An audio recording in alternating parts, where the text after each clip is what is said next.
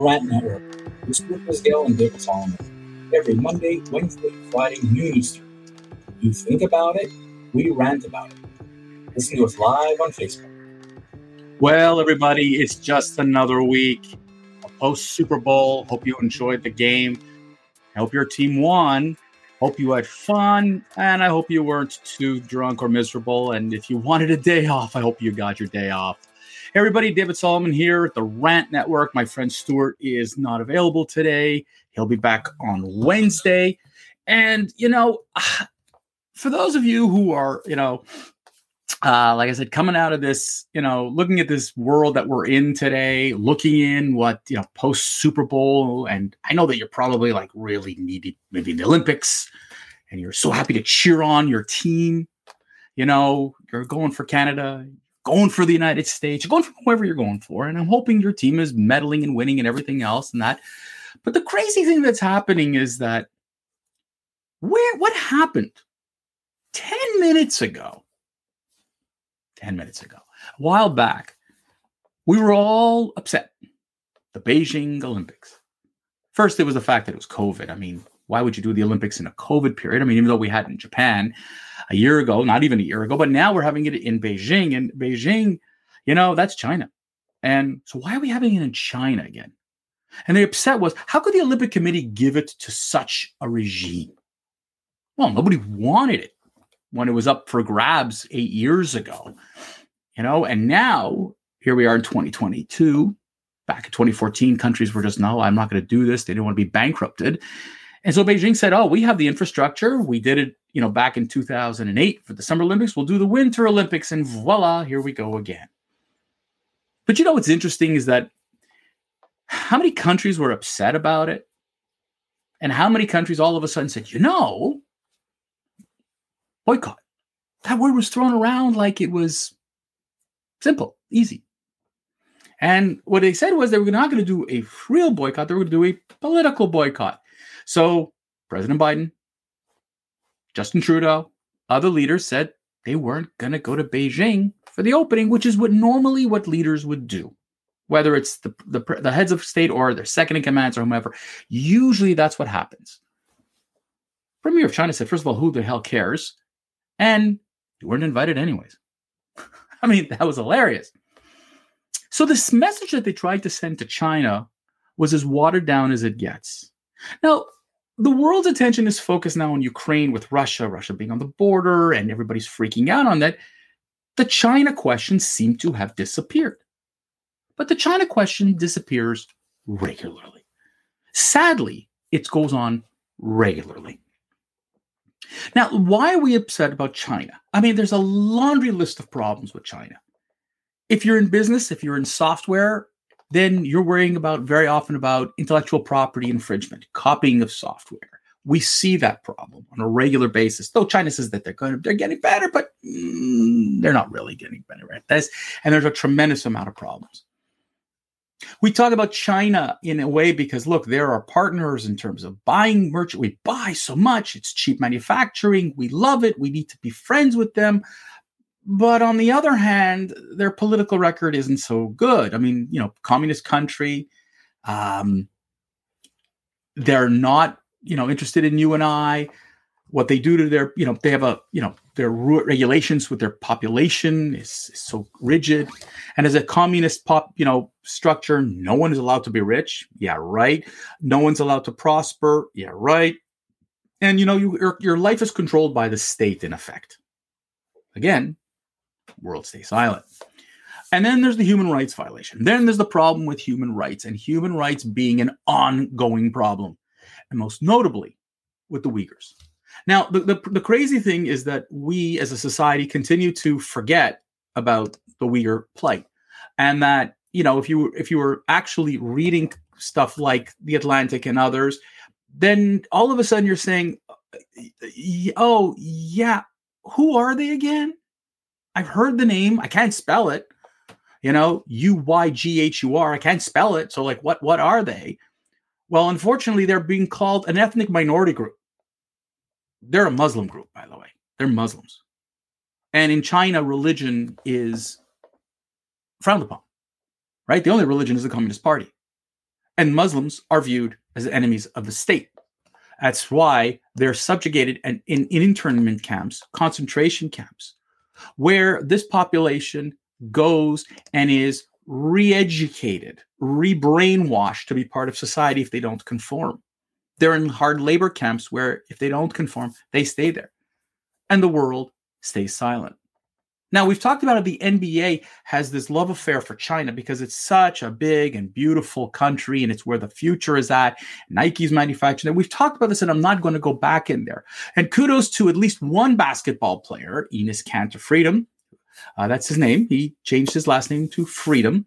He's now an American citizen. He's from Turkey. And he's called out the NBA for its BS. It's called out the NBA for the fact that they're ignoring the plight of the Chinese and especially the Uyghurs in China.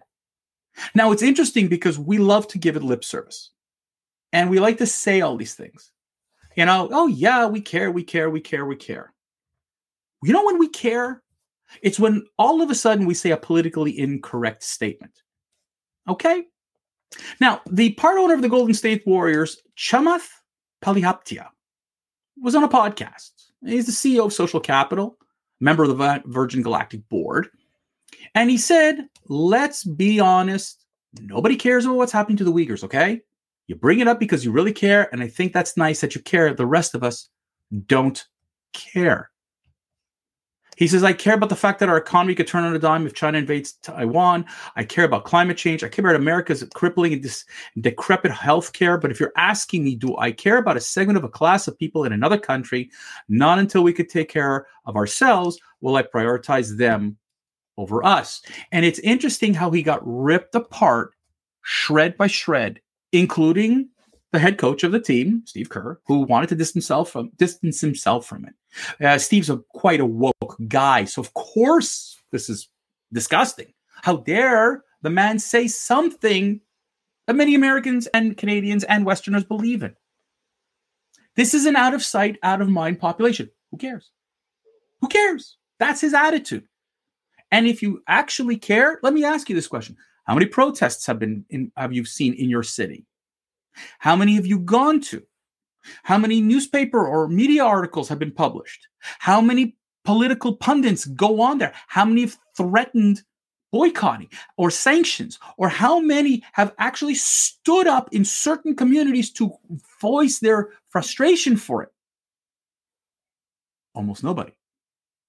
So again, He's vilified, but he's right. Unfortunately, that we actually don't care about the plight of the Uyghurs. We don't care about the plight of many minorities who are being persecuted around the world. Okay? I challenge you to name me three. I honestly do.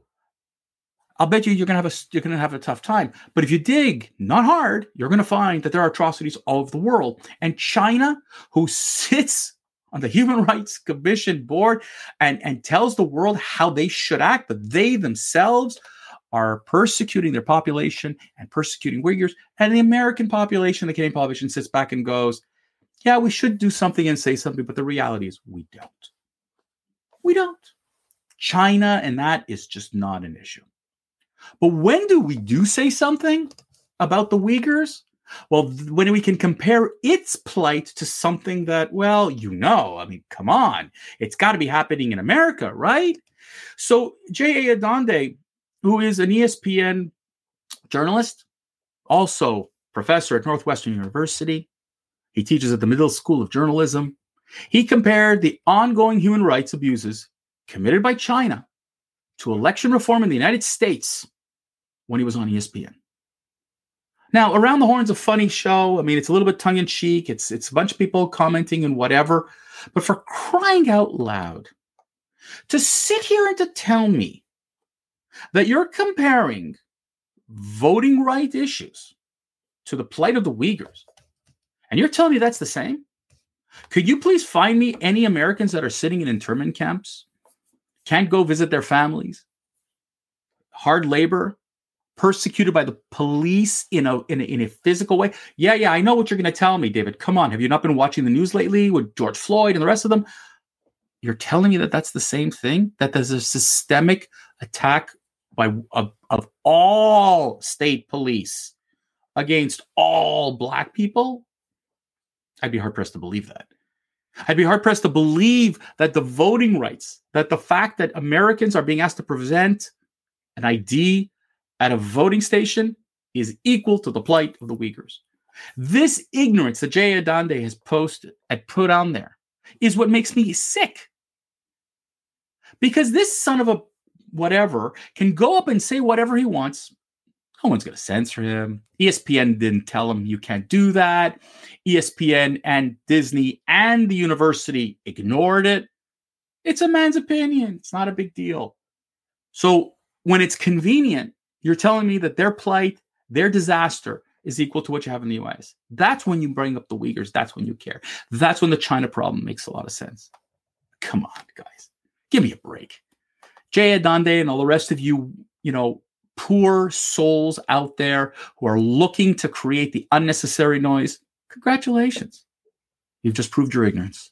And again, a beautiful check for China. It's a lovely check. So, you know, when the Dennis Pragers of this world, the Ben Shapiro's of this world, the Candace Owens of this world, and others who are on the conservative news side are saying that we need to be stronger and more aggressive with China, we're being told, oh, no, no, no, we can't. We need China. We need to make China our friend.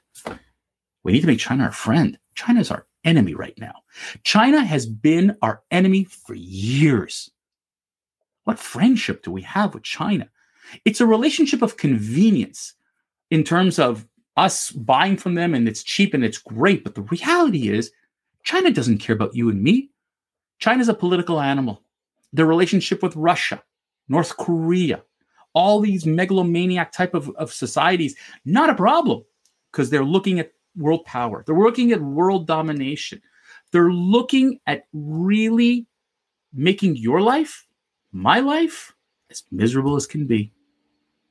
That's the problem. You see, at the end of the day, the China problem is a problem. Nancy Pelosi begged the, the athlete, don't say anything. Uh, don't say anything.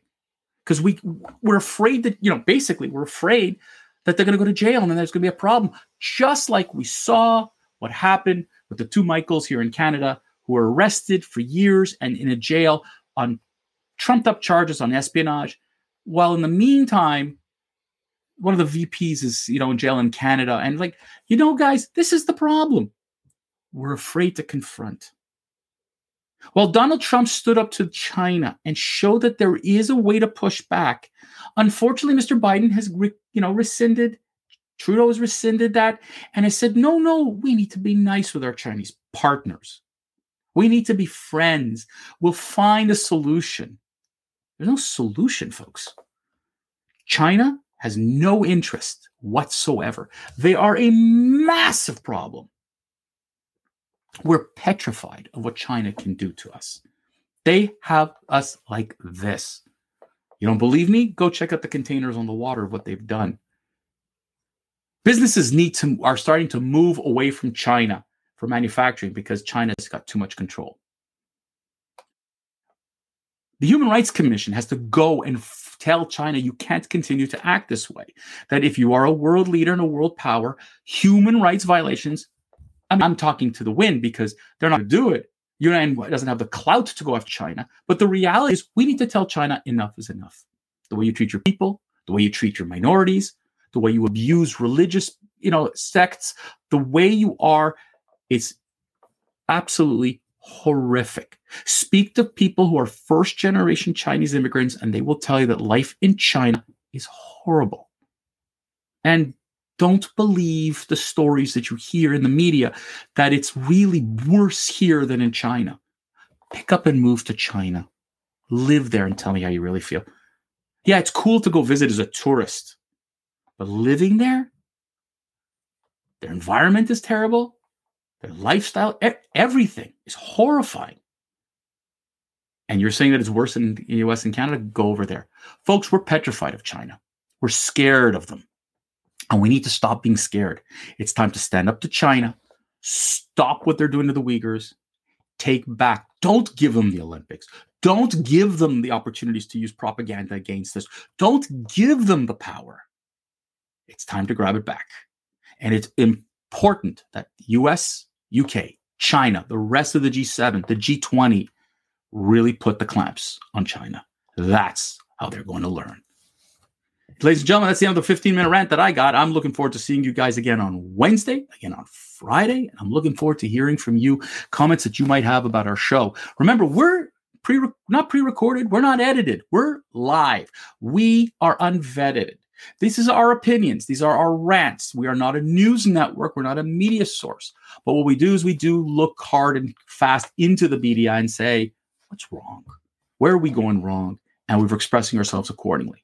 So if you have something you wish to express, send us a note at the rant at the rant at the rantnetwork.com. Post a comment on our Facebook page. Check us out on YouTube, Rumble, wherever you get your podcasts. See you on Wednesday.